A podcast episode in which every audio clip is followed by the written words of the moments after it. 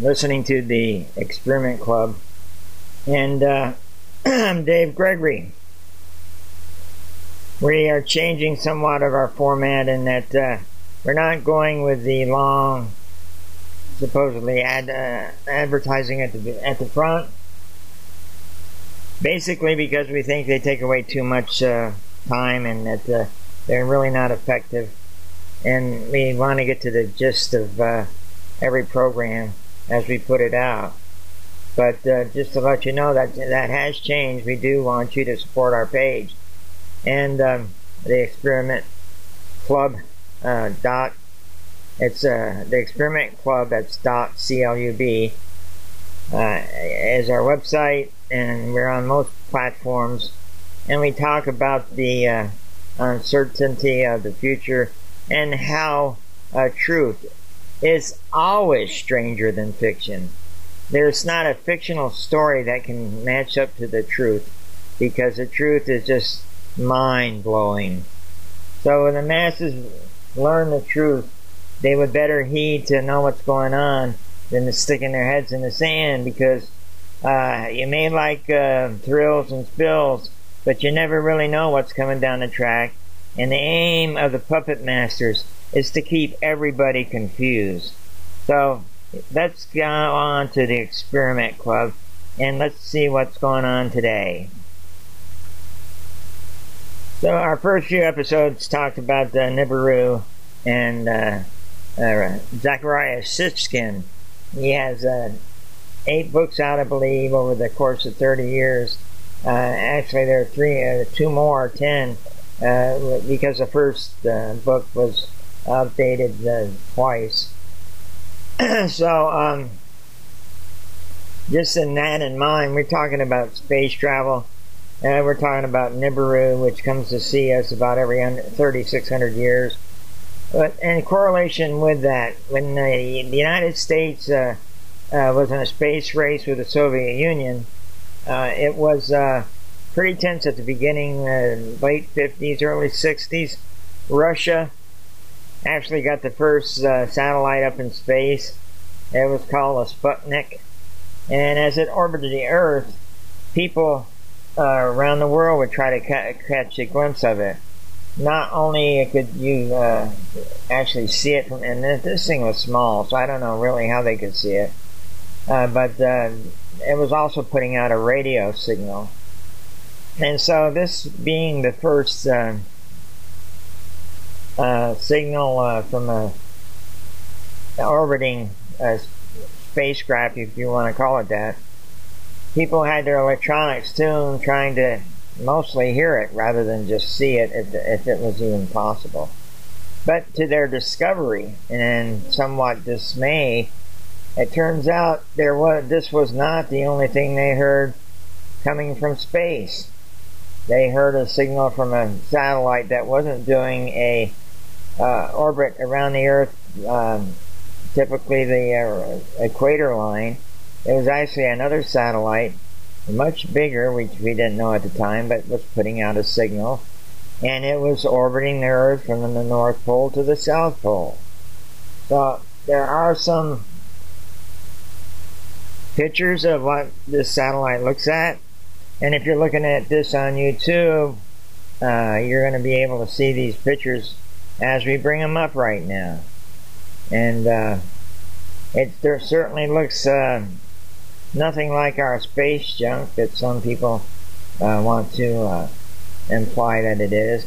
And uh, this next one that comes up could be another view of it, which definitely makes it not appear anything like a space piece of our space junk.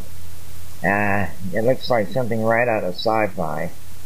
Uh, proof, uh, this one is actually proofofalien.com uh, website. Uh, most of these shots are from uh, the space shuttle and, uh, well, the space station too.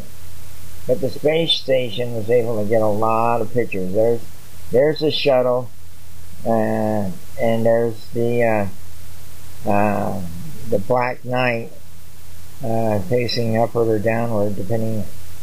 You can't really tell the uh, orientation in space, neither by the pictures or um, everything is.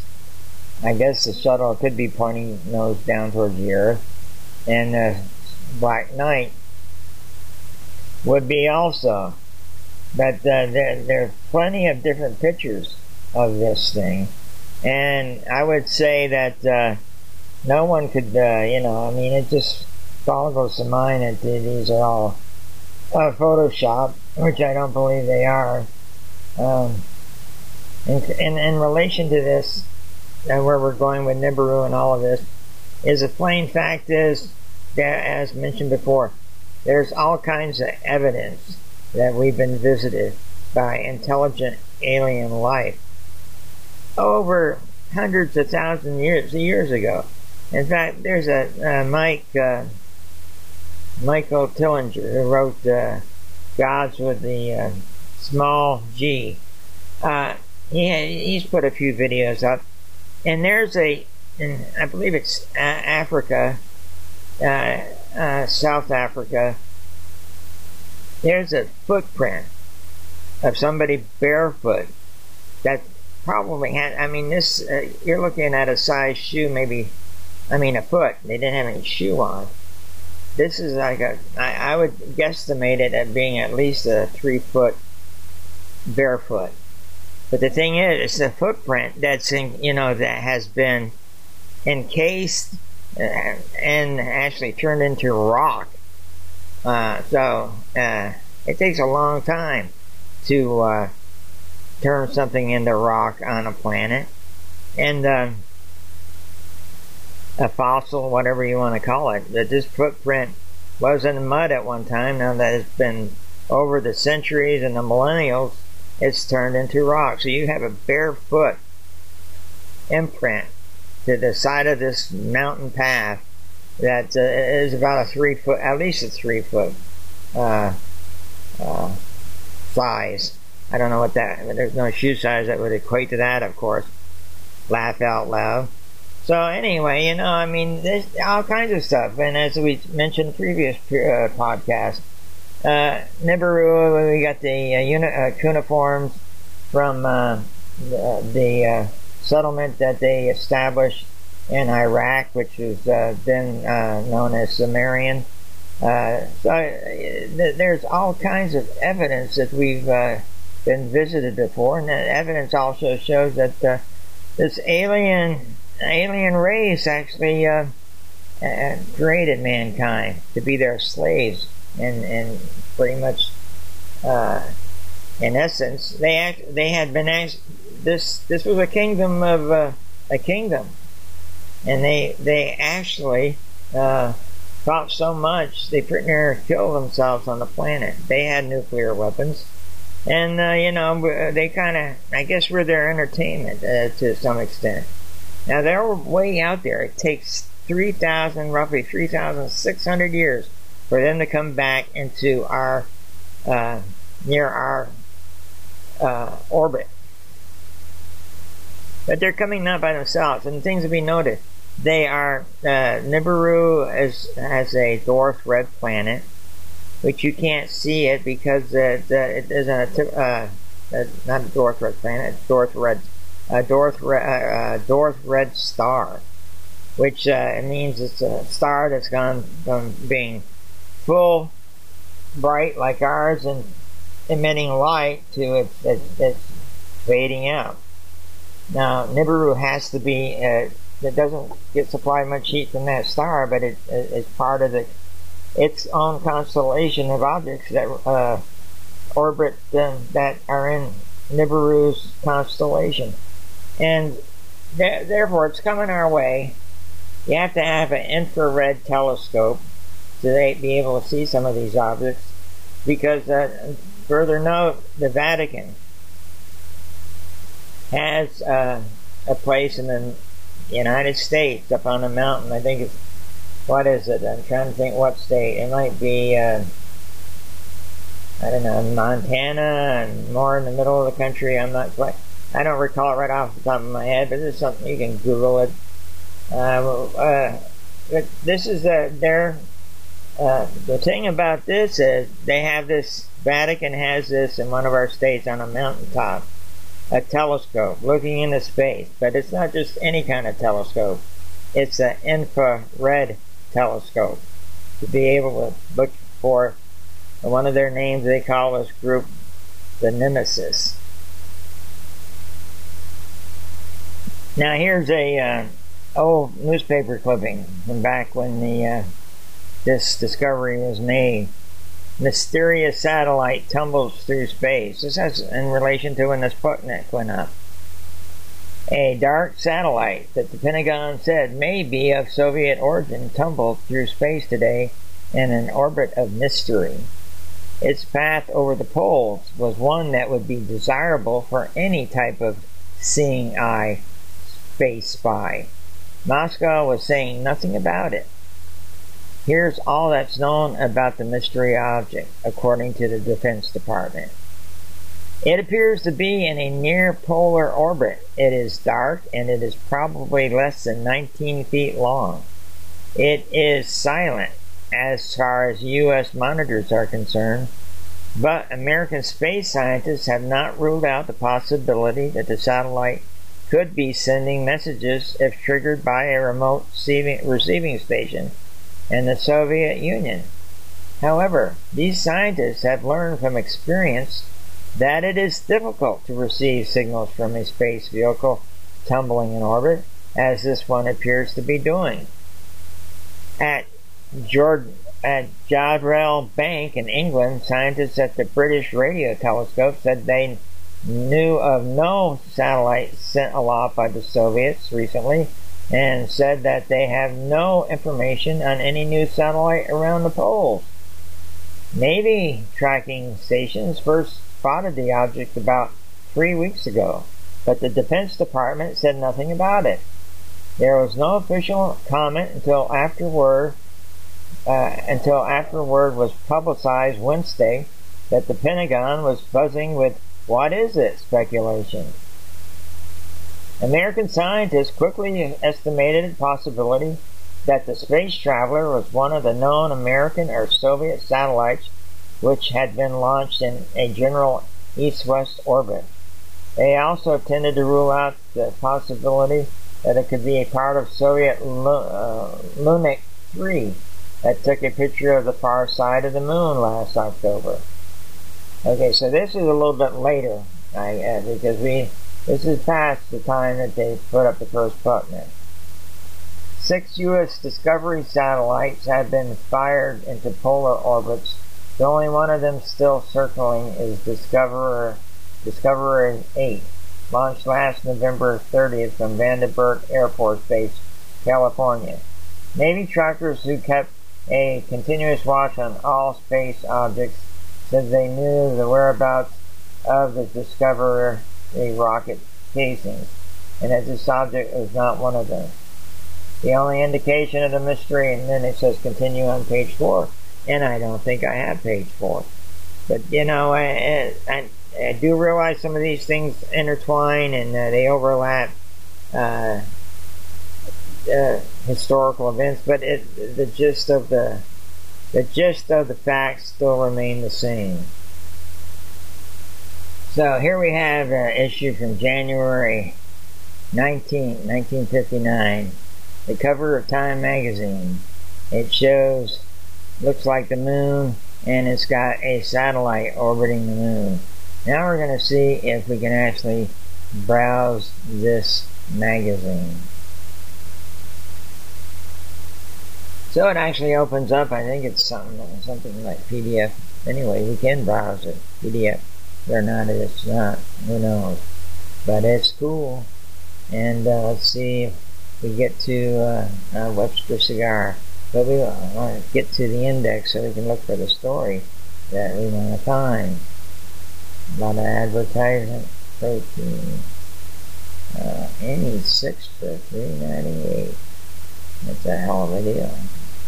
It kind of makes you like to go back in the time, doesn't it? And as we continue to look for the uh, article on the Sputnik, I'm guessing that's what this is, we came across this, which is very appropriate for our time frame in which we're living. It concerns uh, the salt, Jonas C. salt vaccination. And a little note here, no medical preparation has been launched on its life-saving career under a more brilliant spotlight than the salt, salt SALK salt vaccine against paralytic polio. This very glare has made it harder for some to see certain essential facts. The vaccine is not always effective, and its potency is not assured. Now, Dr. Jonas E. Salt uh, has cer- certainly reviewed his vaccine potency and performance. So, look for further information under C Medicine, calling the shots. Wow, how appropriate is that for today? in the COVID 19 that we, the herd, are going through. So we came across this, uh, the nation, national affairs, and before a joint session of the 86th Congress went to the President of the United States to make his annual report on the State of the Union. His message was closely reasoned, bluntly presented, with occasional flashes of eloquence, and positive in its nature. Dwight Eisenhower urged and set forth a program for fiscal responsibility, not of the sort that stifles growth, but of the kind that can stand as a springboard for national progress. Here's a way of note. During Eisenhower's administration, uh, corporations were uh, taxed at a rate of about 90%. Yeah, that's right, 90%. And they were still making money. I mean, it just uh, boggles the mind. I'm not saying it should be 90% today, but it should be a hell of a lot more than 20%. Um, and I think President Biden wants to up it to about 27% we, we were doing uh, very good at that higher tax rate. We had more honesty in government, and uh, corporations weren't ruling the ruling our country. This uh, also goes on in another year and in different political circumstances. The speech might have been hailed for its firm stand on principle, but in the year 1959 it was met with coolness by the Democratic 86, as for example with Senate Majority Leader Lyndon Johnson when the television eye on him smothered a yawn at the very moment that President Eisenhower promised to present a balanced budget. The president's problem with Congress was partly of his own making, partly the result of inescapable circumstance. He is the nation's first president to be barred by the Constitution the 23rd Amendment from running again. Wow, I didn't know that. I knew they they did change it after uh, Roosevelt's four terms, but I didn't know he was the first one to be barred. Having earnestly tried to stand above party, he made one of his rare ventures into partisan politics last fall, and the Republicans lost 13 seats in the Senate, 47 in the House. The specter of the defeat peered over his shoulder last week as he spoke to congressmen who had already weighed the political factors and decided to go their own way without particular reference to the, the to the desires of Dwight Eisenhower. We're going to try to jump down to uh, when they get to the the Sputnik.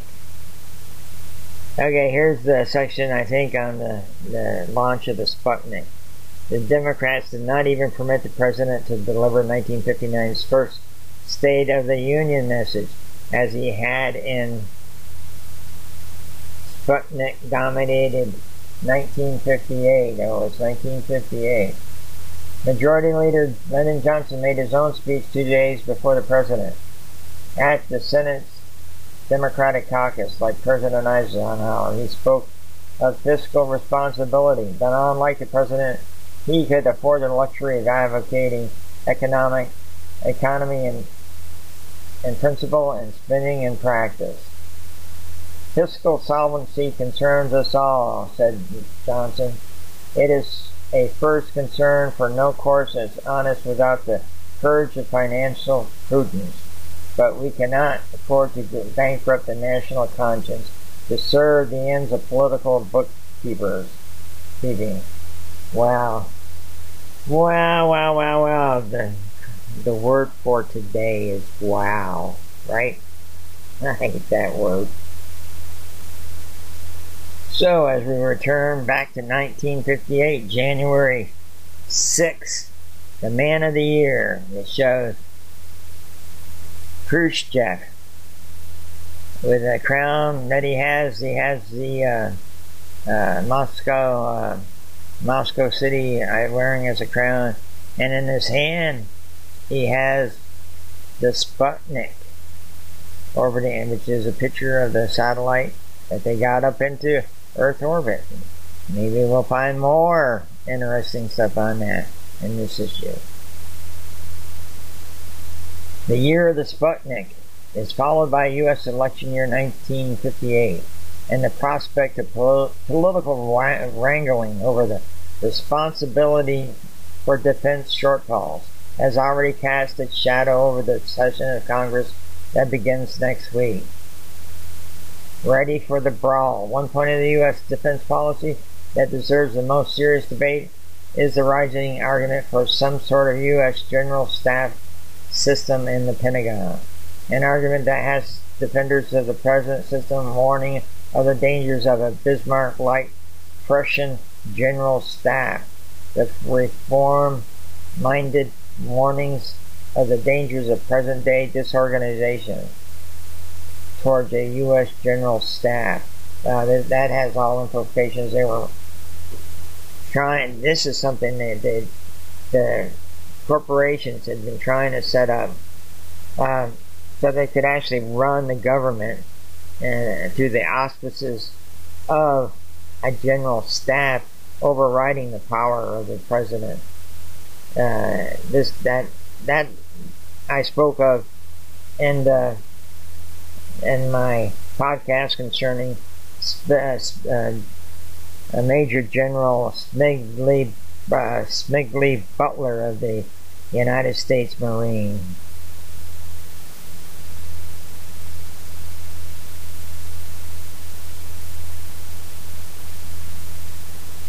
Continuing with 1958 under the na- nation, national affairs. Ready for the brawl. As he packed his bags to return to Washington, Dallas Republican Representative Bruce Alger looked grimly forward to the second session of the Democratic 85th Congress.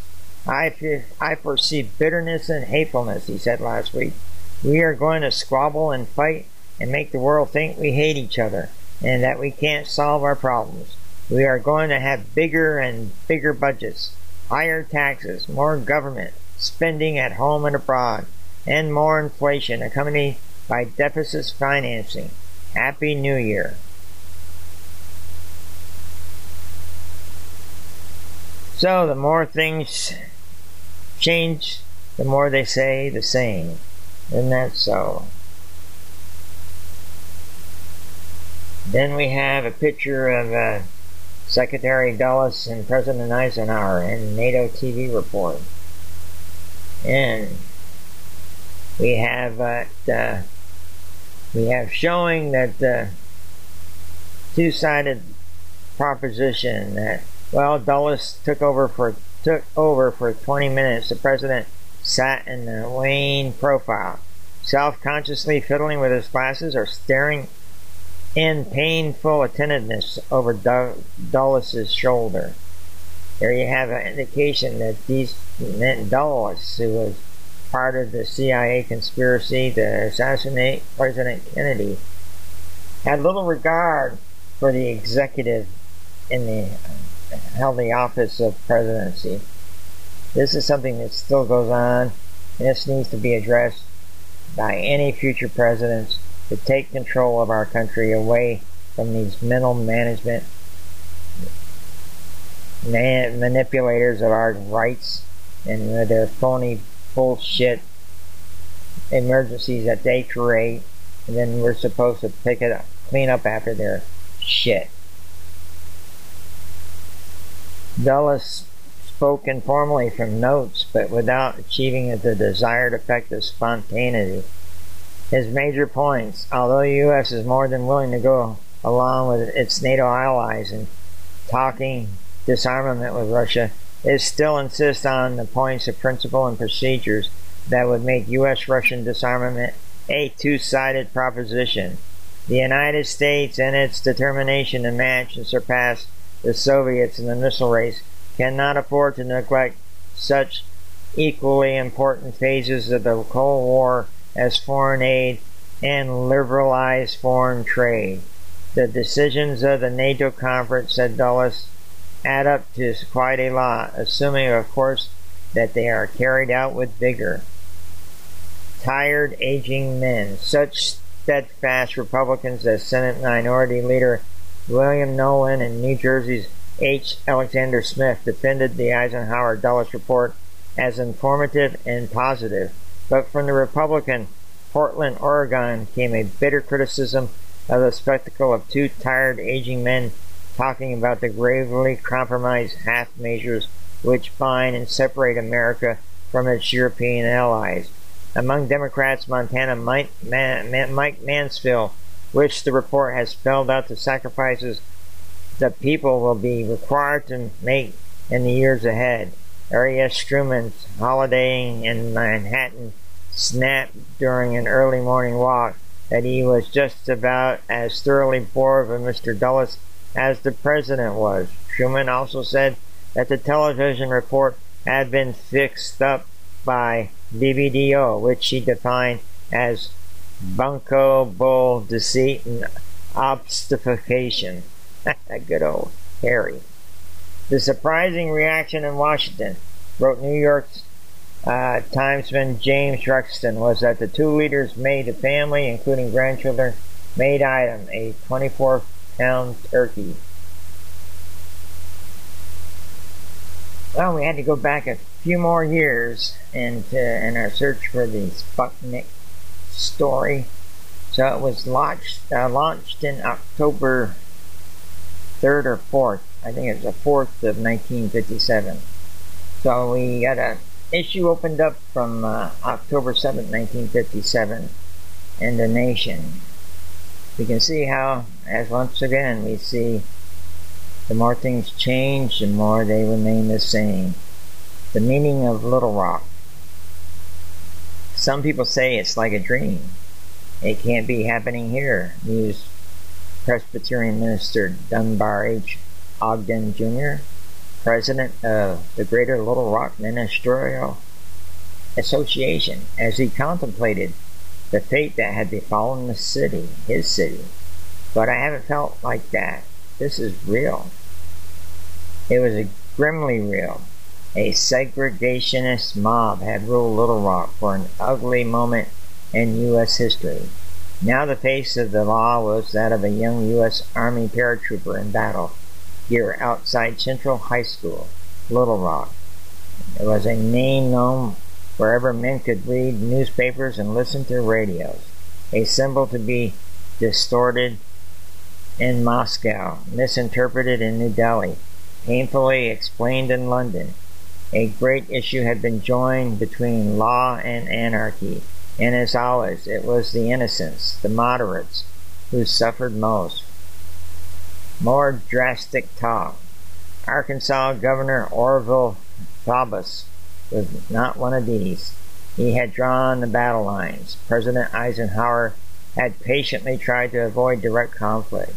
But when forced to the issue, he had acted quickly and decisively.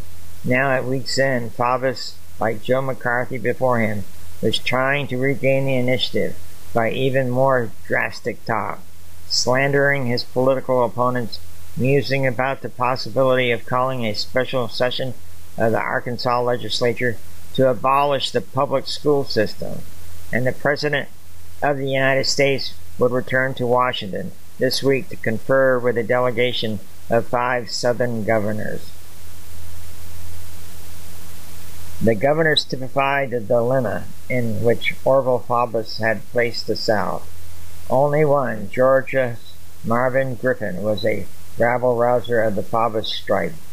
The four others, Florida, Florida's Leroy Collins, Tennessee Frank Clement, North Carolina's Luther Hodges, and Maryland's Theodore Roosevelt McKeldin, were moderates, but the emotional turmoil of the South had forced Collins Clemens and Hodges towards the side of demagogue Faubus, even though most of them privately blamed him for the trouble. In Washington, they hoped to find a way to get federal troops out of Little Rock. President Eisenhower was more than willing to listen to their arguments, but he made it clear in advance that he would not barter away his authority. Under the Constitution and statutes of the United States, to put down mob rule wherever it arose. The inevitable governor. It was small wonder that many of the ordinary citizens of Little Rock thought of their situation as a dream, a nightmare in which they had played no part.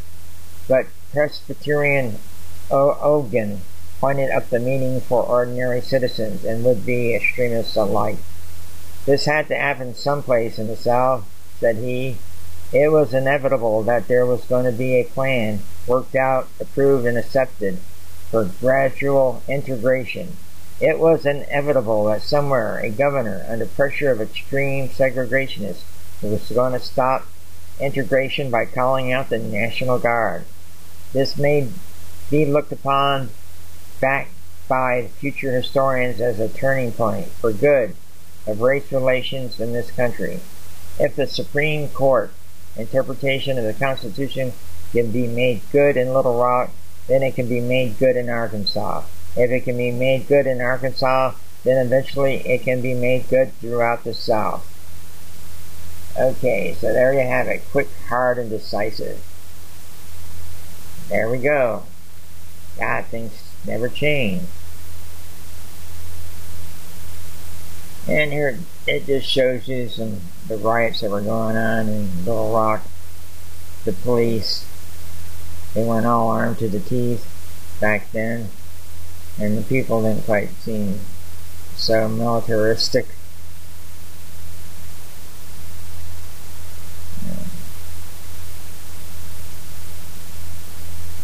Uh, that, that guy got pretty bloodied.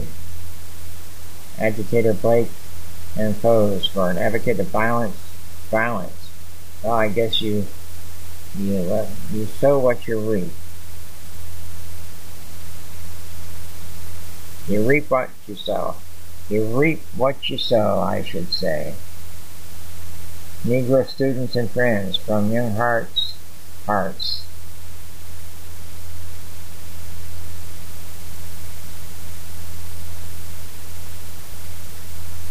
From the sun porch of his living quarters, President Eisenhower signed a proclamation commanding all persons obstructing justice in Little Rock to seize and desist therefrom and to disperse forthwith.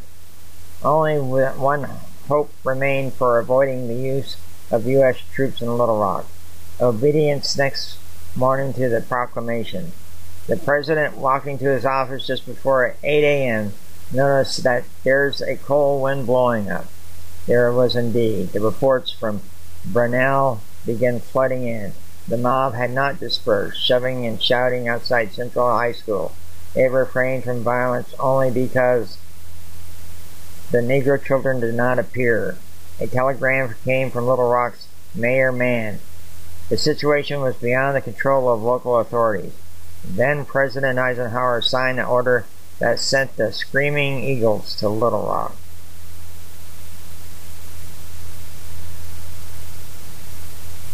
The Screaming Eagles, 101st Airborne. Just some thought. My father was not, he was uh, in the service, and he was in the Screaming Eagles, 101st, and he jumped into Normandy on D-Day. Hello, Defiance. Only a handful of people stood outside Central High School that night as the troops hove into sight. The paratroopers spilled out of their trucks, formed smartly on the school grounds. Field telephone lines were strung from the trucks of the high school uh, Lordly Oaks. Jeeps moved around to the rear of the school, parked in a line along practice football charging machines. Pup tents blossomed in back of the school tennis courts. Colonel William A. Keene, smart and salty, swung a swagger stick as he examined, examined a map of the school grounds. By 5 a.m. Wednesday, combat-ready paratroopers lined two blocks of Park Avenue in front of the school, stood with fixed bayonets, uh, bayonets on corners a block away in each direction. Radio patrol jeeps sped, sped back and forth. A walkie-talkie crackled. Hello, Defiance. This is Crossroads 6. A crowd began gathering a block east of the school where roadblock Alpha had been thrown up at an intersection. Major Jim James Myers, a thin, hard man with the glint of a hawk in his eyes, ordered up a sound truck. Please return to your homes, he, he said he, or it will be necessary for us to disperse you. Nobody move. Nigger lover, muttered a man. A voice came from the shadows. Rush in. A man in a brown suit was full of bravado. They're just bluffing. If you don't want to move, you don't have to. Meyer snapped out an order. A dozen paratroopers moved into line. Rifles at the on guard position, butts on hip, bayonets forward. Brown suit held his ground for a moment against the advancing troop soldiers, then scurried away with the rest of the crowd. One last word. When the class bell finally rang, the Negro students had not yet arrived.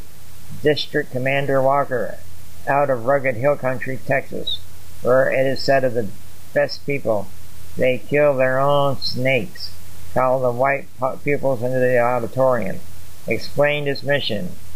You have nothing to fear from my soldiers, and no one will interfere with your coming, going, or your peaceful pursuit of your studies. One last word about my soldiers. They are here because they have been ordered to be here. They are seasoned, well-trained soldiers many of them combat veterans. Being soldiers, they are as determined as I to carry out their orders. A few minutes later, a crisp, careful military movement put the nine Negro children safely into Central High School. A jeep rolled through the barricade at 16th Street and Park Avenue, followed by an Army station wagon and another jeep. The Negroes piled out of the station wagon. Three platoons came on a double across the school grounds, deployed in st- uh, strategic positions. Another platoon lined up on either side of the Negroes, escorted them inside the building. There was dead silence around Central High School. The living in, but not for long. Trouble was developing at Roadblock Alpha, the day's hot spot. The crowd was growing again. Major Myers ordered it up to move on. Nothing happened and Myers was fed up. He rasped, rasped harshly over his loudspeaker. Let's clear this area right now. This is the living end. I'll tell you, we're not going to do it on a slow walk this time. The crowd scrambled back onto the front lawn and porch of a private home. screaming protests that the soldiers had no right to bother them there. The paratroopers came on, moved up the porch steps, began pushing people off. A Missouri Pacific switchman named C.E. Blake, for days one of the most vocal of the agitators around Central High. I advocate violence, grabbed for a rifle, smashed its butt against Blake's head. Blake, Blake, blood, be dignified when vilified, and above all, to reveal no bitterness when questioned by newsmen. During the noon hour, a white boy and girl, both school leaders, saw a Negro boy eating alone. They asked, Would you like to come over to our table? The boy smiled gratefully. Gosh, I'd love to. And another Negro pupil recalled, The white kids broke the ice. They talked to us clearly. Many of the white children at Central High School were proving themselves better citizens than their elders. Monument to Demagoguery. Orville Faubus, meanwhile, had flown back from Sea Island, arriving in Little Rock. Faubus joked feebly, I feel like MacArthur. I've been relieved of my job. But Orville Faubus had no intention of fading away. He holed up in his executive mansion and began working on. I feel like MacArthur. I've been relieved of my job, but Orville Faubus had no intention of fading away. He holed up in his executive mansion and began working on a national television speech. It was a monument to demagoguery. Evidence of the naked force of the federal government is here, apparent in these unsheathed bayonets, cried Faubus, holding up a photograph, but not long enough to show that the girls were merely walking, giggling past a line of troopers. In the Faubus account, bloody agitator Blake was suddenly transformed into a guest in a home. The army had gone on an orgy of wholesale arrests, actual number eight, with four fined for loitering and four released at the police station. An imported judge, U.S. District Judge Ronald Davies of Fargo, North Dakota, had refused permission for the side to cross-examine government witnesses, placing the blame. Well, was happening in America was that Orville Faubus had failed in his attempt to overturn the law of the land with force. In the strongest official language he had used since entering the White House, President Eisenhower placed the blame for Little Rock's ordeal where it belonged on Orville Faubus, replying to a message of protest from Georgia Senator Richard Russell whom Ike had gone out of his way to placate during the fight on civil rights legislation in the 85th Congress, the president said, Few times in my life have I felt as saddened as when the obligations of my office require me to order the use of a force within a state to carry out the decisions of a federal court. My conviction is that had the police powers of the state of Arkansas been used not to frustrate the orders of the court, but to support them, the ensuing violence and open disrespect for the law and for the federal judiciary would never have occurred. As a matter of fact, had the integration of Central High School been permitted to take place without the intervention of the National Guard, there is little doubt that the process would have gone along quite as smoothly, smoothly and quietly as it has and other Arkansas communities.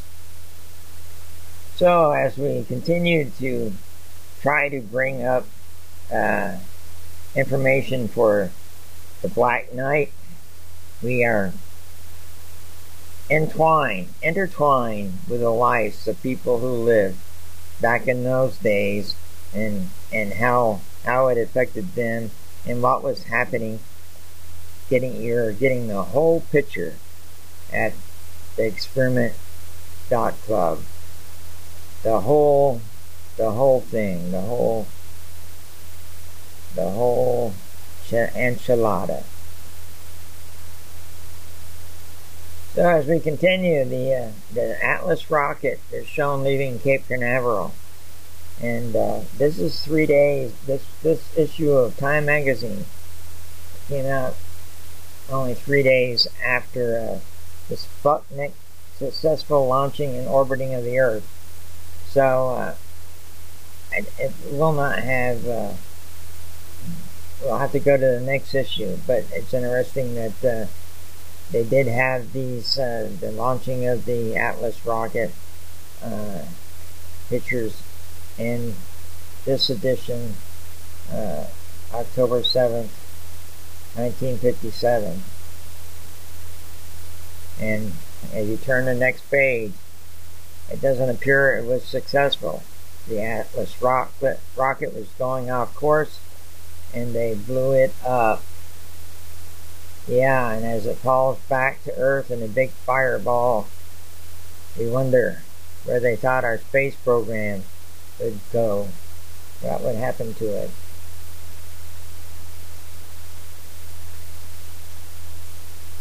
Well, we got to the gist of our story.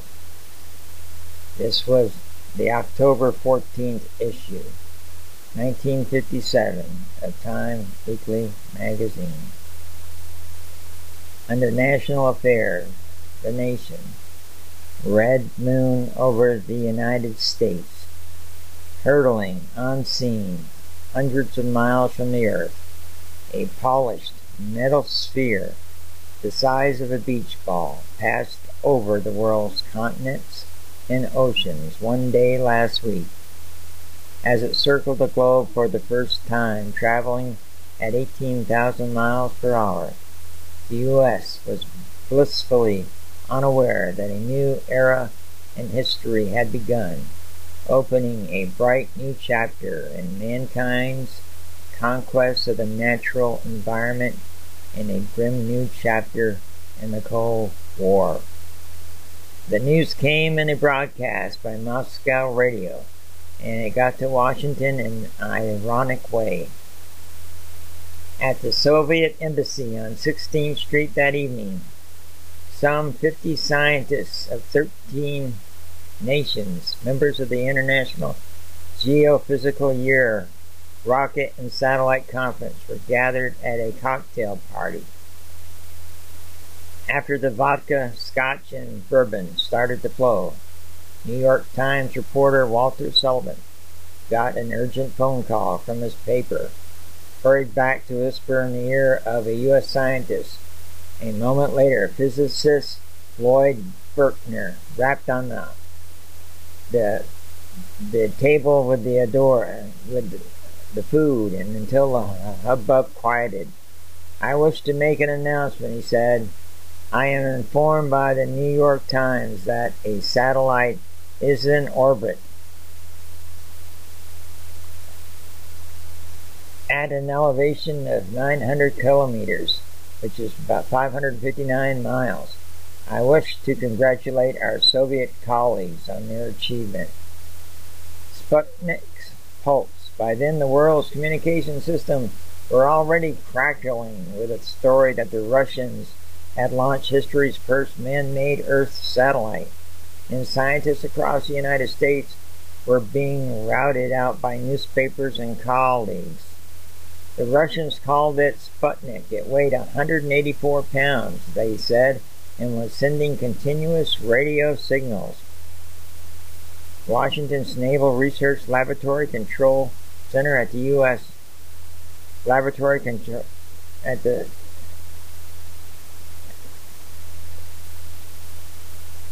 cut the back take two at Washington's Naval Research Laboratory Control Center of the U.S. Satellite Project Vanguard, men worked through the night in the white glare of searchlights to adjust rooftop radio aerials to pick up the pulse speed. Cool-headed scientists at the Smithsonian Astrophysical Observatory in Cambridge, Mass. got on a long-distance phone to alert amateur astronomers across the United States pull the switch on, on Operation Moonwatch. The sky gazing network the U.S. had set up to track its own unborn Earth satellites. Other Smithsonian, other Smithsonian scientists sorted and fed into an electrical brain the fragmentary reports from moon watchers, observatories, and radio hams. Commercial radio stations too picked up Sputnik signals. Listen now, said an NBC announcer, and a voice his listeners would not soon forget. For the sound which forever more separates the old from the new. And over thousands of earthbound radios sounded the eerie beep, beep, beep from somewhere out in space. Dreams into reality. And the nation's reaction to those chilling beeps the impulse to applaud a mighty scientific achievement soon froze in the rigors of the Cold War. The Red Satellite was a milestone in history, a giant step towards the conquest of interplanetary space, but it was also a communist achievement with serious implications for the West that the communists themselves made clear. Cold War propaganda rang in the Russian announcement. The present generation will witness how the freed and conscious labor of the people of the new socialist society turns even the most daring of men's dreams into a reality. Despite the official White House line that the Soviet launching did not come as any surprise, highly surprised scientists and military men drew some quick lessons from Sputnik's success. Item. To put the 184 pound satellite in its orbit, the Russians had to have an operational ballistic missile driven by a rocket engine at least as big as the U.S. biggest and best. Hence, the Russians probably have a workable intercontinental ballistic missile. Two, the U.S. intelligence had no warning of the firing of the Sputnik. Three, U.S. policymakers probably probably have been seriously underestimating Russia's scientific capability in vital sectors of the technology race. The U.S. may well have lost its precious lead. Transatlantic tribute. The time has clearly come, said New Hampshire's Republican-Styles Bridges, the Mr. Conservative as the U.S. Senate, to be less concerned with the death to pile on a new loom rug on the height of the tail tailpin on a new car and to be more prepared to shed blood, sweat, and tears. It was true, as some scientists said, that the U.S., with an all-out effort, probably could have fired its own satellite by now. Last week, Project Vanguard put its 72-foot TV-2 launching rocket to the, a third series of seven tests. Contrary-wise, it was true that the U.S. had lost its lead because, in spreading its resources too thin, the nation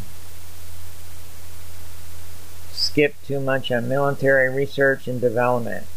Russia's victory in the satellite race proved that the U.S. had not tried hard enough. In a transatlantic tribute, the London Express predicted the future better than most most surprised Americans.